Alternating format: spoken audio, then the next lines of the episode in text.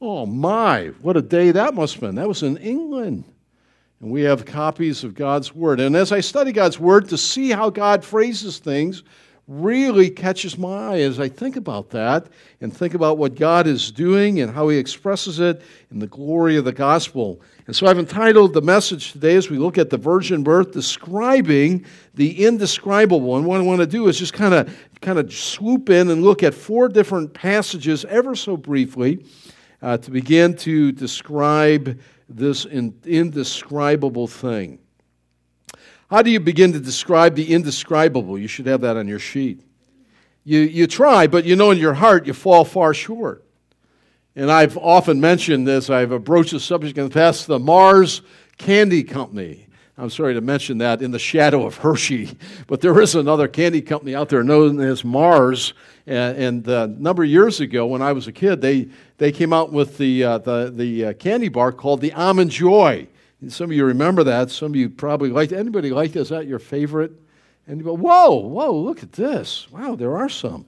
I'm not telling Mr. Hershey on that, on you for that. But uh, Almond Joy, they described it what? Indescribably delicious. That's not bad. Meaning that it was so good, it was beyond words. Beyond words. I can't express inexhaustibly the wonder of this candy bar you know, with the Coke in it, no peanut butter in it, indescribably delicious. Wow. Well, there are many things like that fall into that category in life, are there not?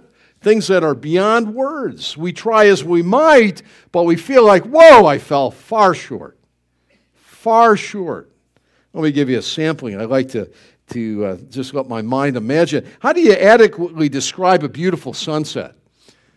You can't. I mean, you can't. I mean, I've stood on Captiva down where Faithy's mom and dad lived in Fort Myers and Sanibel Captiva, and you watch the sun. People gather there to watch it go down uh, over the Gulf, and there it is, going down, going, and it's beautiful. The fire, the sky looks like it's on fire. It's beautiful as it goes. How, now you're like, okay, I'm going to sit down and write an essay and describe the whole thing. Impossible. You can, you take a shot at it, but at the end of the day, you go like, that didn't do justice to it. You can't. It's indescribable in its uh, inexhaustibility. How about falling in love? You know, like falling in love. Some of you fell in love. Some of you are in love, right? How many don't? No, don't raise your hand. You're in. A, and I used to used to tease my college students. You know, like, well, Prof, I love her. How do you know you love her? Well, I get this warm feeling next to my heart. I itch it, but I can't, I can't, it's still there all the time. It sounds like you ate a bad pizza, I used to tell him last night. You know, like, how do you, how do you describe falling in love? All those endorphins in the brain and just, oh, they're kind of float. Yeah, it takes rational guys, really logical, even athletes, jocks, right? And they're like acting so goofy and silly and they're clumsy and they're falling over. And the ladies love it. They love to see that. They're like, I think he likes me, you know? you can't describe it. Uh, we were just three uh, a week down with my granddaughters, uh, three out of four. One was in Indiana. And, and I, I must have kissed them a thousand times. How do you describe a kiss of a grandchild? I mean, other than wet, sloppy, I don't know what all that fluid is there, those body fluids, but you know, you just you just keep kissing, keep hugging, keep tickling, right? Now, now you describe that. I, I can't do it. I can't. All I know is it's great fun, and we filled our emotional tank up over the brim, overflowing. Can't do it. Impossible. There are many things like that, just to name a few. Now, on a far more serious uh, note is language's struggle, and it really seems to be a struggle to describe the virgin birth of the Lord Jesus Christ. How do words begin to tell the story of, of this one, the Lord Jesus, who was born yet existed from eternity past? Now, how do you do that? In the normal usage of words. I say to you, we're attempting to describe the indescribable. Uh, you cannot exhaustively tell the whole story. That's it. Done. Put the period. You can't add another word. Impossible. And, and for me, looking and studying the text, watching the language stretch and struggle to try to describe this one who has been from eternity past, no beginning, no ending, and at a certain point in his history enters through the supernatural, miraculous conception. We talk about the virgin birth, but the birth of Jesus was natural in every way. I mean, it was no different, the physical birthing uh, there in Bethlehem, as any child. Uh, but we, when we say the virgin birth, we mean the miraculous conception. You know, that was probably one of the greatest, if not the greatest, of all miracles. Think about it, I don't know how you put them in a category and you measure, well, the feeding of 5,000, wow, from the boys' lunch, that's a wow. Walking on the water, wow, that's a wow. Raising Larry from the dead, Larry, Lazarus, come forth, that's a, that's a, that guy, that's a crowd stopper, right? Uh, now, you're in this category of the super duper unbelievable, way beyond what we can do, and now you got God who's from always been at a point in time, according to his own plan, is conceived in the womb of a virgin, Mary. Wow. So, of all the wows and wows, that seems to be up at the very top of all of those wows. And now, how do you express that? Wow. Words are stretched to their limits. Let's just, we're just going to glance at four expressions by biblical writers attempting to tell us the miraculous story of the virgin birth that, that we can stand once again hearing that old, old story. That's the problem. You, know, you got to be careful. Oh, it's Christmas. Oh, we know the story. Oh, and we sort of check out. We do that. Familiarity breeds contempt. Familiarity also breeds ignorance. I know. So, Lord, may with great freshness you, you show us your word. Let's pray. Father, open the word of God now and teach us uh, afresh the wonder of your scriptures, the glory of the virgin birth, and may we be absolutely wowed at the glory of the gospel of Jesus. It is the great love story of all times. Oh God, I pray that we might blow the dust off our Bible and off this old, old story and see with a sense of freshness the love of God for us that would go to such depths. And we'll thank you for it in Christ's name. Amen. Take your Bible and look at Galatians. The first uh, place we're going to visit uh, is Galatians chapter 4. Many of you know this text quite well. In this first expression, this is by Paul. You know, it's not difficult to describe the entrance of ordinary children into the world, but begin to, to describe Jesus' coming, that's altogether different. And it's in a league all its own. And Paul writes uh, to the Galatians in 4, verses 4 uh, and 5 But when the fullness of time had come, God, that's God the Father, sent forth his Son, born of woman. There's the phrase born of woman, born under the law, to redeem those who were under the law, so that we might receive adoption as sons. The first expression we're going to notice here uh, in, in seeing the elasticity and stretching and difficulty of language in its finiteness, trying to describe infinite, is the born of woman, Galatians 4. His humanity came from Mary. Now, Paul tells us that God sent his son in the fullness of time. Don't miss that. In the fullness of time, God sent forth his son made of woman. This is the exact time in God's redemptive plan. You see, God created time. We're not the makers of time. God is the creator of time, and we mark and measure the passage of time. And aren't you glad of that? That God made time and made seasons. We see that in Genesis chapter 1. We, you know, some of you are out buying uh, calendars for the next year, 2012. Got to get a calendar. Got to get it on the wall. Got to start writing the stuff on it, right?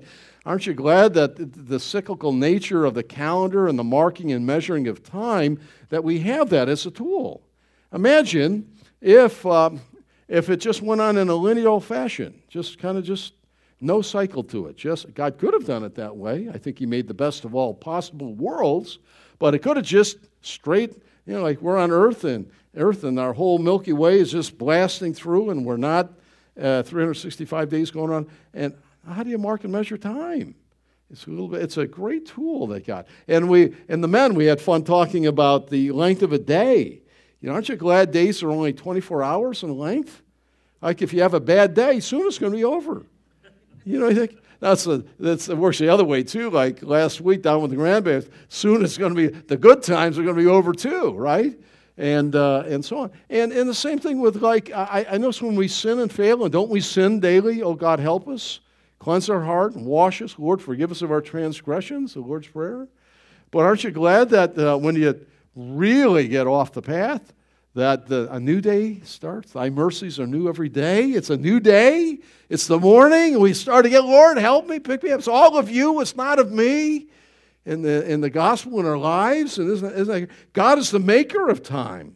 God, and it reminds us just in a hint here that God sent His Son at the exact time in His redemptive plan. The fullness of time tells us in, in the, the uh, eternity past the counsels of God. God established a plan and a program, and you are in it, and so am I, and so is Jesus, and so is the cross, and the empty tomb, and heaven, and hell, and all of that. God has laid out the panorama of, of, uh, of history. And it flows along exactly right on time. You know that God's never late? Are you ever late? You're never late, are you? God is never late. And there's no plan B, it's all plan A. It's not like the Lord saying, Well, I didn't know the Romans were going to be in Palestine then. Oh my, what am I going to do? We better do a census. We got to get them down there. I thought they were going to live. God never said I didn't know. He has a plan that includes all things. Look, take comfort in that. He's sovereign. He's great. Get the bigger picture. Get your eyes off the moment and off yourself. Look unto Jesus. And at the exact moment in time, a beloved professor of mine used to say, in the nick of time, God sent forth his son, made of a woman. Made of a woman. God has his calendar. And that you will live the exact minutes and moments that God has designed for you to accomplish his plan and purpose, where he has you, when and how and with whom. I mean, it's all of him from beginning to end. We're not like independent contractors. Have you ever thought about that? Like the free agency in sports?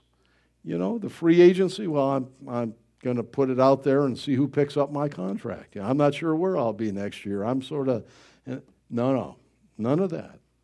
The Lord knows those that are His. He has appointed our times, our, when we're born and when we die, and He's even ordained the works that you and I will do through our life as we live to His glory, to the glory of Jesus.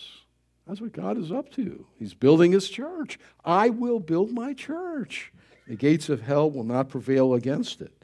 Well, that's, uh, that's the couching of the, but the expression born of woman, B, the expression means that more than that Mary gave birth to Jesus, born of a woman, the word means that all of Jesus' humanity came from her. All of it. Not an ounce of it, not a lick of it from any man. All of Jesus' DNA was in from her genes in the wonderful plan and purposes of God. Now that sounds very much like Genesis 3:15, doesn't it? The proto-evangelium, the first announcement of the gospel there in the garden. The seed of a woman. You'll remember that. We're not going to develop that, but here's a hint. Women do not have seed. We, the word in English that comes uh, to us from the Greek, sperm, it comes from spermatos. It means uh, seed, like a farmer's seed.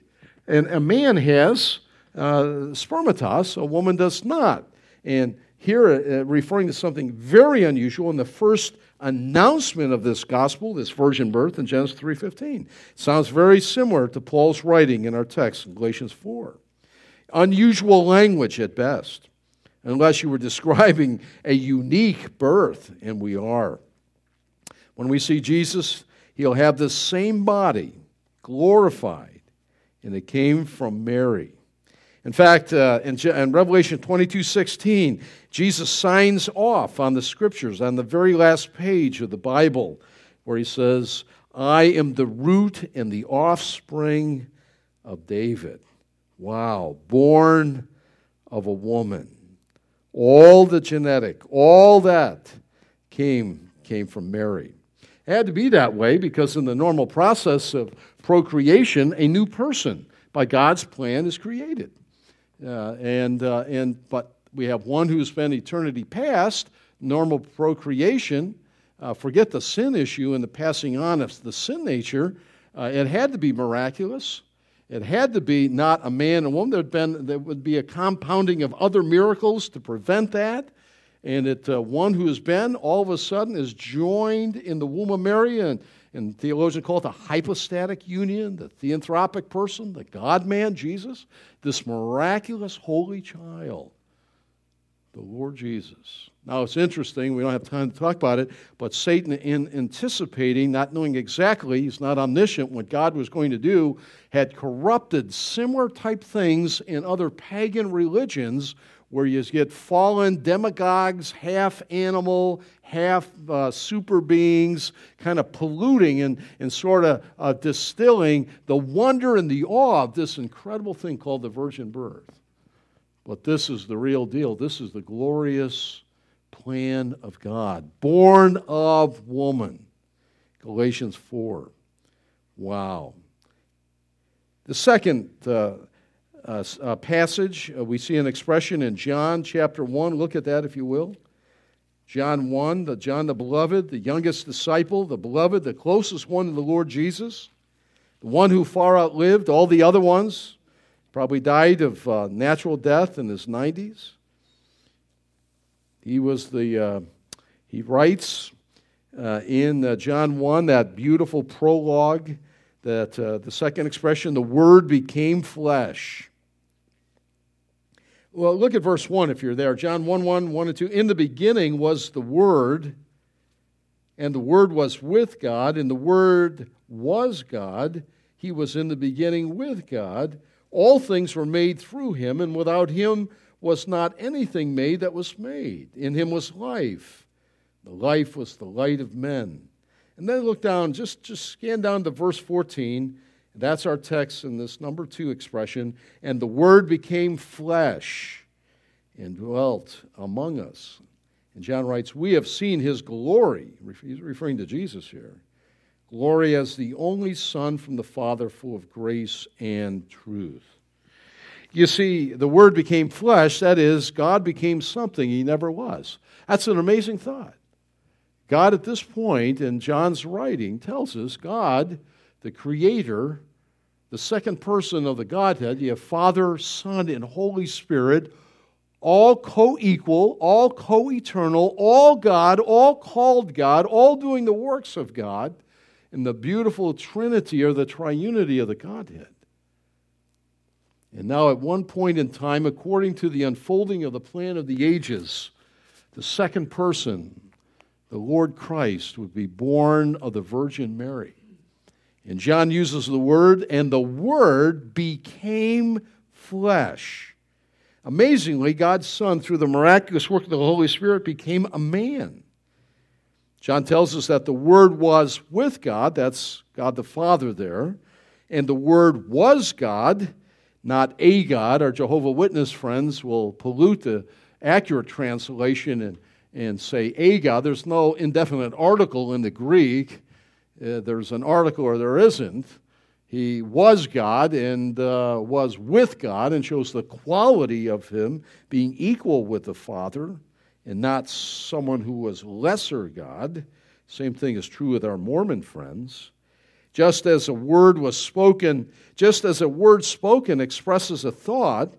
Now, catch this now because most of you didn't, have never studied uh, the Greek philosophy. There's a lot of studies in Aristotle and uh, on the logos. That's the word logos. Sometimes we're familiar with that. Some of you with, with software, the logos software. That's the Bible commentary language tools. It's called logos uh, for uh, your, your intense Bible studies. That's the word, logos, and it means word. And a word is what is a word? A word is an expression. Again, we go back to that, the wonderful gift that language is. Imagine if you had all sorts of thoughts and you could not express them. Uh, how, uh, how frustrating that would be. Uh, my father was uh, trained as an engineer. And so he'd start talking about a project or something he wanted us to do. And or that. And he could hardly talk very long before he said, Where's a pencil? I need a pencil. I can't talk. Eh, eh, eh, get a pencil and a piece of paper, and he'd either start sketching it out or making a list. And these are the 15 things you're to do before lunch, Terry. Got it down, cross them out. Or he'd start drawing sketches. He was he sketch it out. He and he'd, he'd relax then because he could express himself. But without it, he'd be like, Bev, where's where's the where's the where's the pencil? You know that kind of thing. It's frustrating. And that's a way to think about it. A, a word expresses a thought. Jesus, tangibly, in human form, God man joined forever, expresses what God is God the Father. So that on one occasion, you know, one of the disciples said, uh, uh, Jesus, show us the Father and it satisfies us. He said, If you've seen me, you've seen the Father. Well, it's not a, he's not confusing the persons of the Trinity there. He's not doing that. He's just saying that he being God, verily God, joined forever in human flesh in this thing called virgin birth, expresses God to us.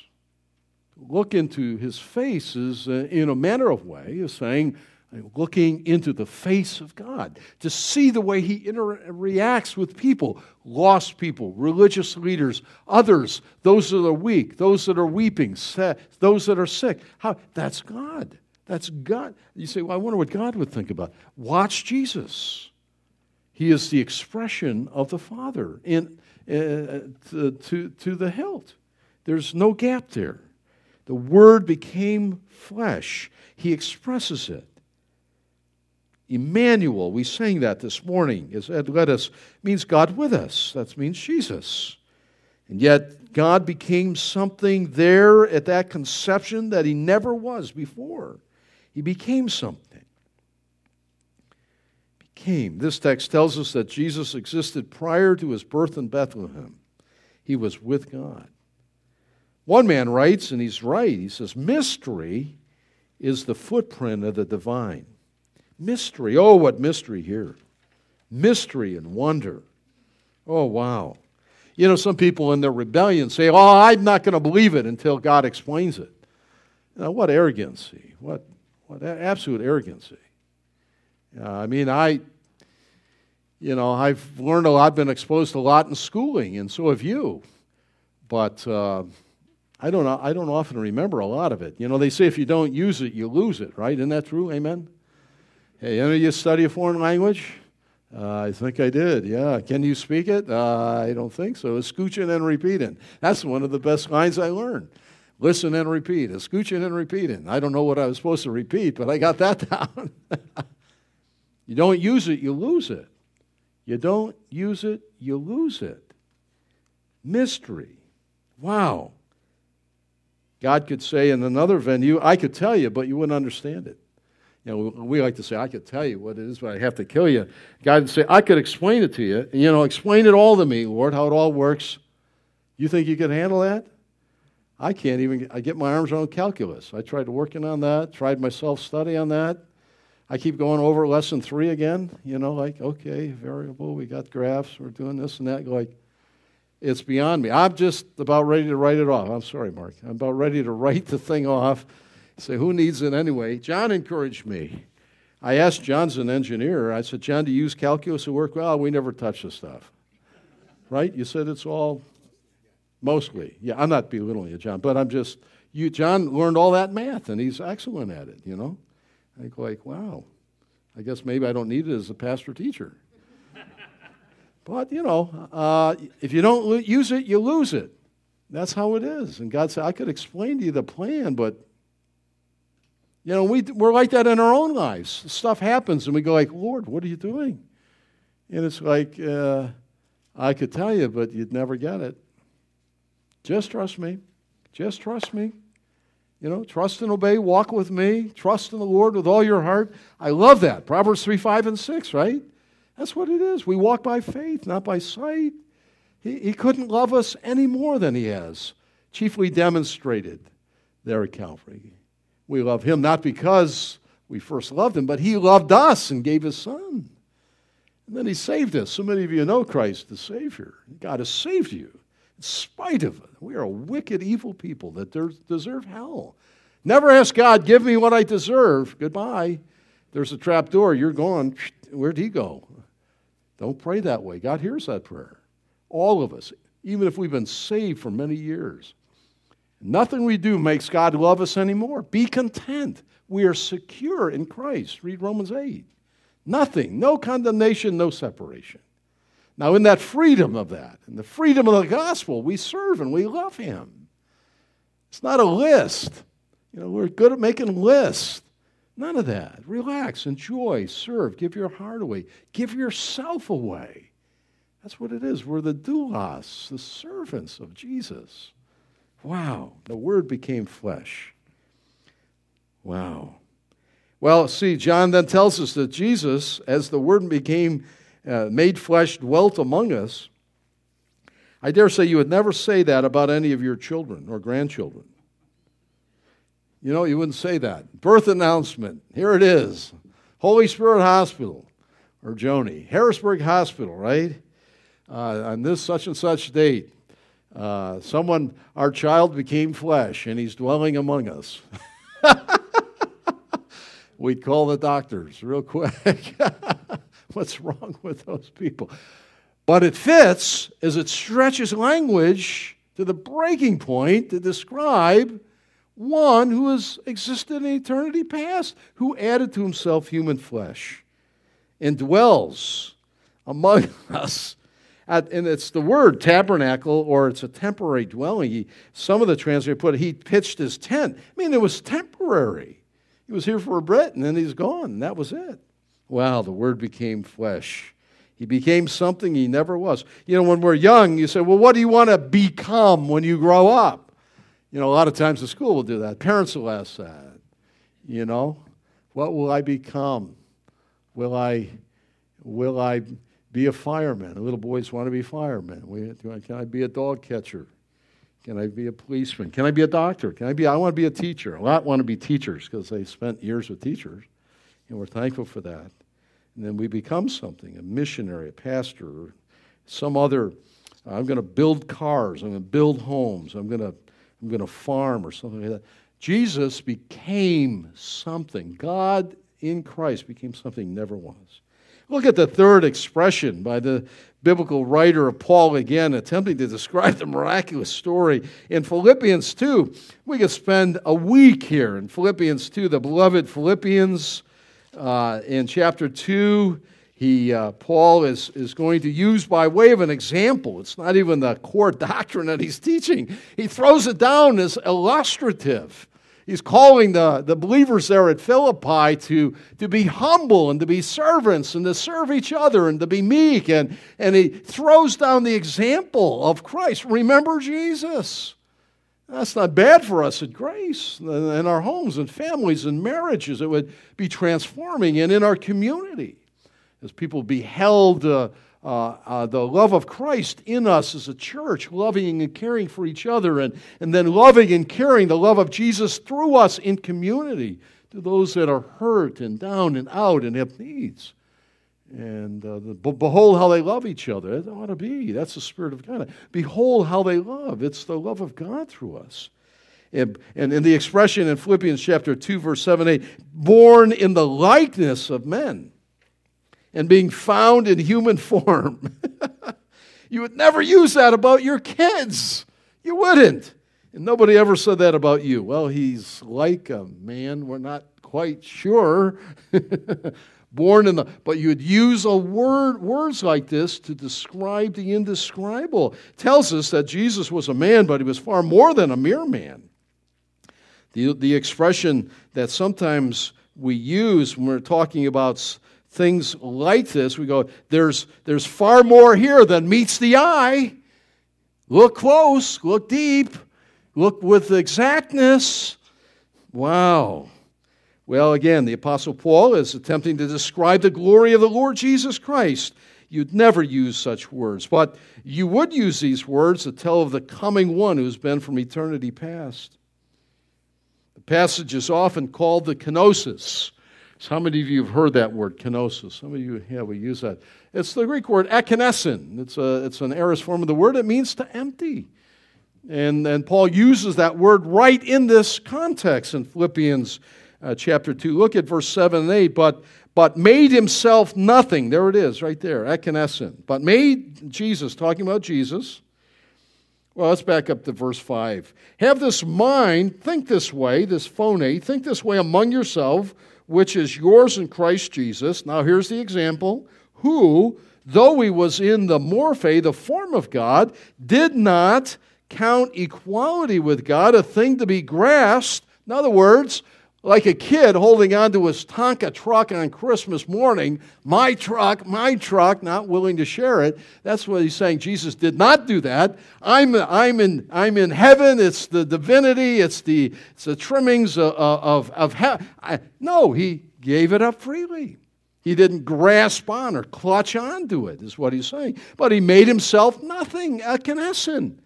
What's that mean? Well, he took the form of a servant being born, look, here's our words now being born in the likeness of men and being found in human form, he humbled himself by becoming obedient to the point of death. And it's like he's saying death, but imagine this it's even lower than that. It's the death on the cross. I mean, it's down, down, down. Most people in business want to climb. Where do you want to go? Well, after 30 years, I want to be a vice president. I'm going to climb the ladder of success. Here it's going. It's the, it's the fast uh, track downward. And what's the depth? Way down here. In the form of a servant, a serving servant, one who would serve and wash the feet of his disciples. That's this Jesus. That's this amazing one, this Lord of glory, Emmanuel. That's what uh, Paul is throwing down for us in this, as he calls you and I to humble service, considering all others better than ourselves, as he says in another place. He uses the supreme example of Jesus who stooped from his throne in heaven and becoming a man who went to the utter depths and dying on that cross for your sin and mine. Oh, what love this is! that brought my Savior down. What a God. Some of you have studied uh, comparative religion. It's part of a curriculum in, uh, in university. If you're going to get a liberal arts degree of some sort or fashion, they throw that in there and uh, they'll give a smattering. And, and sometimes they're very dangerous because they present, you know, as if they're all equal and if there is a God, it's just different ways of worshiping God. Look with more exactness if you have to take that. God can take that and study that seriously because you can disrobe a lot of that as you present the reality of the glory of the God that is seen in Christ and the foolishness and the counterfeitness of these other isms that are really the worship of demons. Paul says that in Corinthians. The worship of false God is the worship of demons. And the glory of God who would solve this unsolvable problem. How would he redeem lost men and women like us, wicked, deserving of death, without violating his holiness? Now, that's the dilemma of the ages.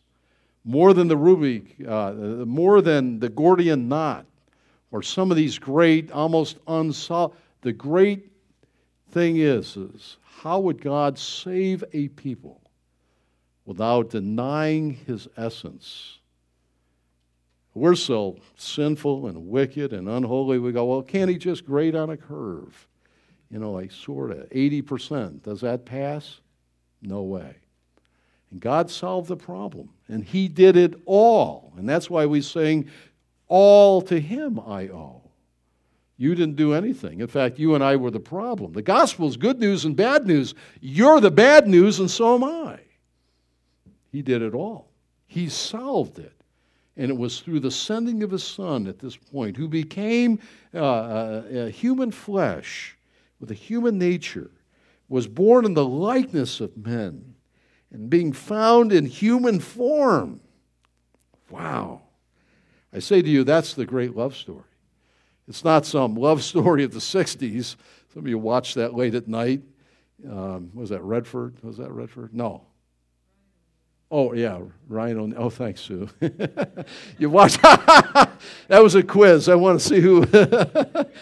Hand Sue a tissue here. I mean, that brings tears on the love. She died at the end. That's a, that's a love story. Sure, it is. Not a human. The great love story of all time is God so loved the world that he gave his only begotten Son. The love story of the gospel is so great. Uh, I just sometimes, have you really ever thought about it? I can't imagine why people would reject it. I know why. I know why. Because they're sinners and rebels and haters of God. They don't want separation of church and state, they just want God out. Don't be caught up in that. They hate God. It's the great love story of all times. It really is. Paul tells that he was made in human likeness. He was a man, a real man, but much more. What a passage. What a God we serve. Now go and do likewise. What's that mean? Serve one another in, in deep humility. You know, to be humble, to say, well, I'm going to be humble. I'm going to just. No, humble means just recognize who you are and live in light of it. You're not much.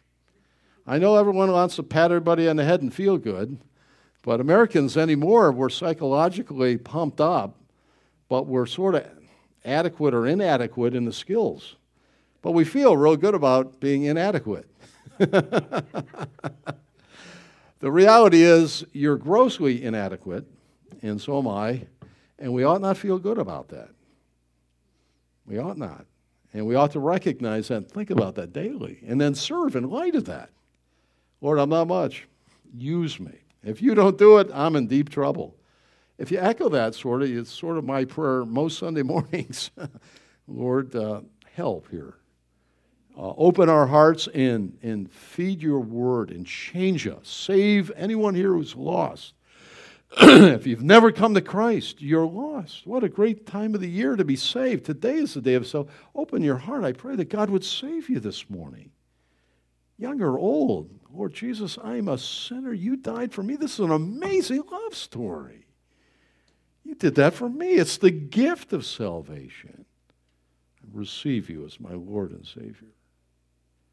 But you see, it doesn't end there. It's, the gospel is what ought to transform us every day. Sometimes we go like, okay, yeah, my sins are paid for. Praise God for that. Heaven's my home. I can't lose it. I'm on the way.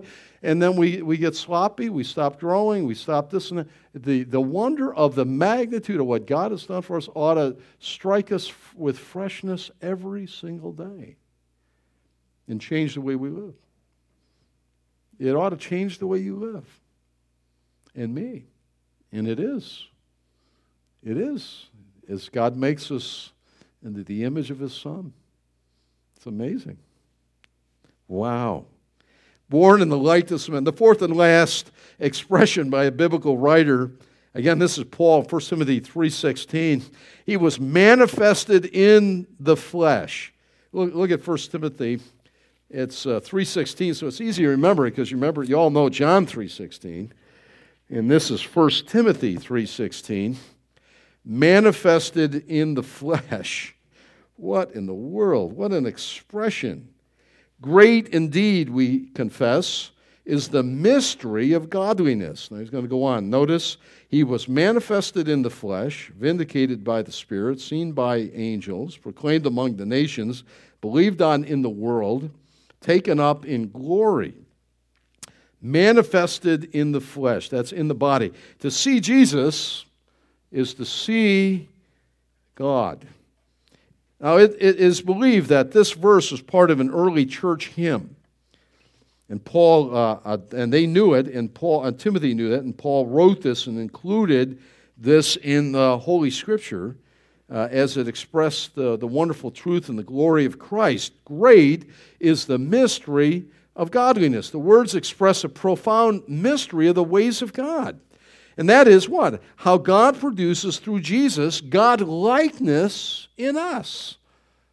I mean, God is making us, preparing us for heaven, and He is making us God like through the whole thing of Jesus coming the cradle, the shadow of the cross, the empty tomb, Pentecost, the Spirit of God regenerating lost, dead, blind sinners like you and I. And here we stand 21 centuries later, part of this great onward Christian soldiers, part of God's saints. And He's changing us, and He's making us like Himself. Great is the mystery of it. That's what Paul was saying. Jesus was born and looked as any new baby would look. He did not have a halo.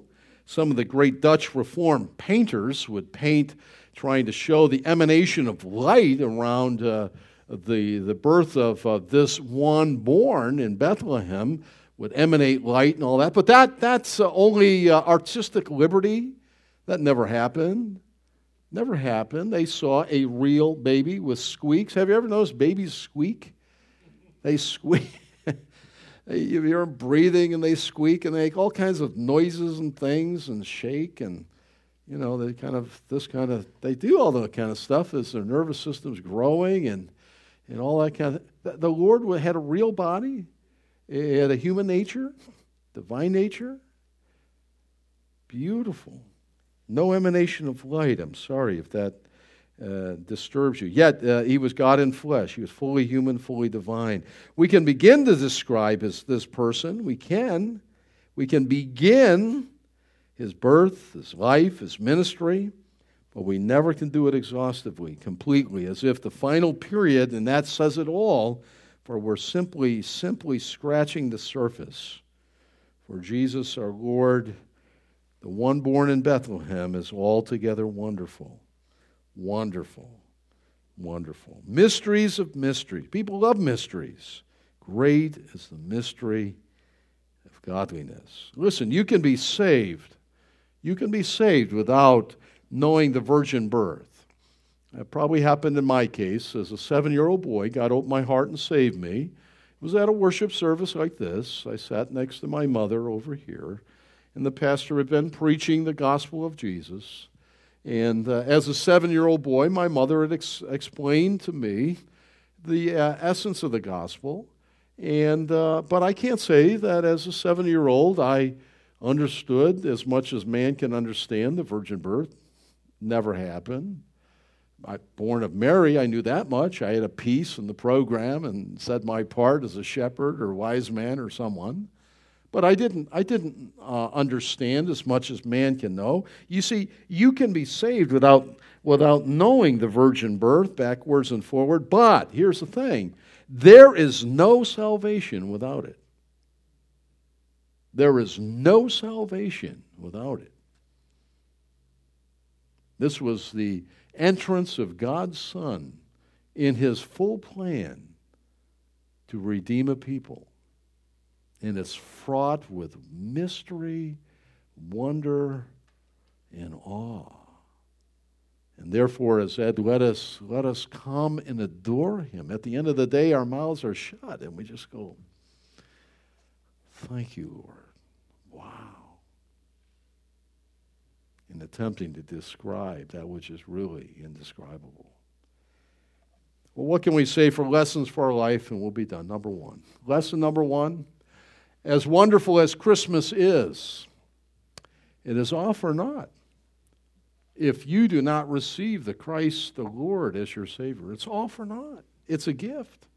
And I urge you, I, I beg of you, if never received Christ, today is the day. Just, Lord Jesus, pray that way. Open my heart, my eyes, my understanding that I can see my need of a Savior, that you are lost you're a lawbreaker and under judgment. And you have no guarantee of tomorrow. Julie got that phone call and and Stephanie, Stephanie's family, I'm sure they got a phone call and someone passed in both cases, dear ones. No guarantee, there's no announcement. It wasn't circled on the calendar, your last day. That's not preacher talk, that's reality. Today's the day. Come to Christ. If I can help, I'd love to pray with you, talk with you. Lord Jesus, received me as a sinful child. Thank you for dying and paying for my sin. I receive you as my Lord and Savior. Thank you for dying for me. And God will wash away all of your sin. And you can be saved and have the assurance of salvation right now, today, as you leave this place. Oh, what a great thing. Number two, the language of God's book stretches to the breaking point in telling the greatest love story ever. How do I love thee? Let me count the ways. Even that love poem fell far short of, of describing human love, the love of a man and a woman. God's book stretches to its utter limits in trying to describe the indescribable, the greatest love story. Wow. Be amazed, marvel, stand in awe. Number three, the virgin birth was not an afterthought. We think in terms of plan B and afterthought and now what am I going to do? And you know, God never said, I don't know. When you're omniscient, you don't have the problem that we have. It was the plan of God from ages past. The unfolding of the redemptive theme from cover to cover of your Bible and mine. Genesis 3:15, the seed of the woman, all the way to the end of the root and the offspring of David.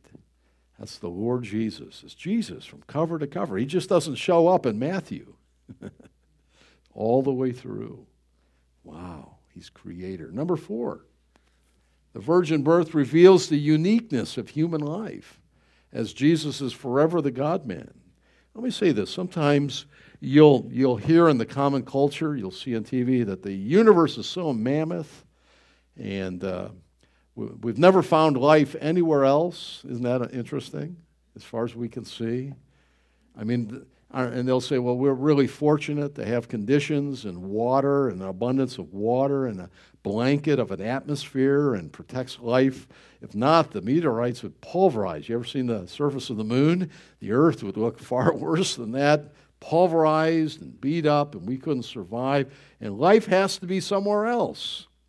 Life has to be somewhere else. And man spends your tax money and, and, and, and mostly tax money and some independent to try and find life somewhere else. Because uh, if you embrace a godless evolutionary type of thinking, then certainly the odds are it happens somewhere.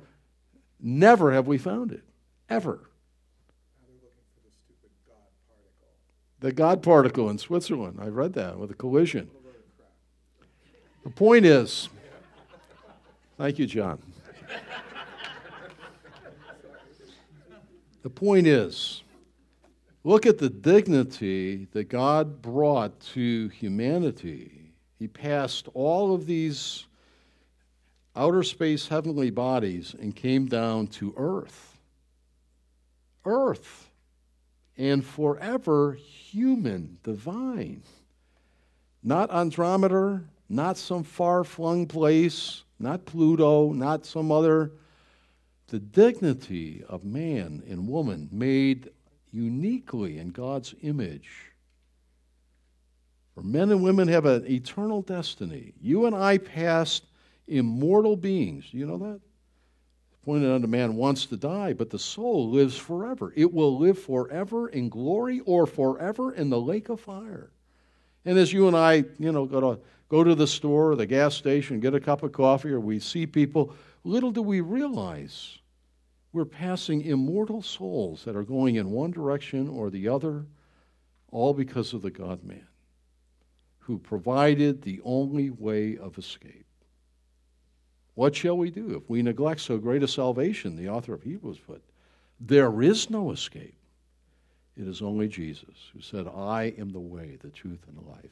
And forever the unique. Number five and last, God's timetable is perfect. He has ordained us to live and serve Him today. I marvel at that. You know, some of you say, well, I wished I lived 100 years ago. No, you don't. You really don't. Life can be tough now, and it can be, but, you know, I, nothing like snow, uh, you know, a couple feet on the ground, and you got to run to the outhouse in the middle of the night. I'm telling you, it's the simple things. I'm telling you, faith has, we got these cotton sheets on our bed. I mean, I love them. And you know, we most of you took a shower today, I hope, right, or last night. You had warm water, right? Isn't that great? And and the grocery stores and refrigeration and even air conditioning in the summer. I mean, these things are new, and and we didn't have to walk down to Georgia. You know, like I'll see you next year, maybe. you know, like boop boop. There we are, Jacksonville. Take the ride north. There, you're there. There are some really some great things, right? But God has chosen that. You didn't. You didn't. You didn't pick that. Say, I, I want to be born here in the, uh, like Sit down. The Lord said, I'm going to ask your opinion. wow. God is the author of time. And now here we are at Christmas again to celebrate the coming of Jesus. Wow. Father, thank you so much for the Word of God, and thank you so much for the, this thing that's really indescribable to us. And we thank you, Lord Jesus, that you're here. We thank you that you're coming bodily soon. We thank you for your building of the church and that we at Grace are part of that. And I ask, Lord, that we might live for you in a, a new way and uh, that we might, with freshness and vitality, represent Jesus to all that we know. That we might humbly serve all that we meet until you should take us home or come. Thank you for Christmas and the real meaning of it. That God so loved the world that he gave. May we give our life and live to give as a result of the gospel in our lives. In Jesus' name, amen.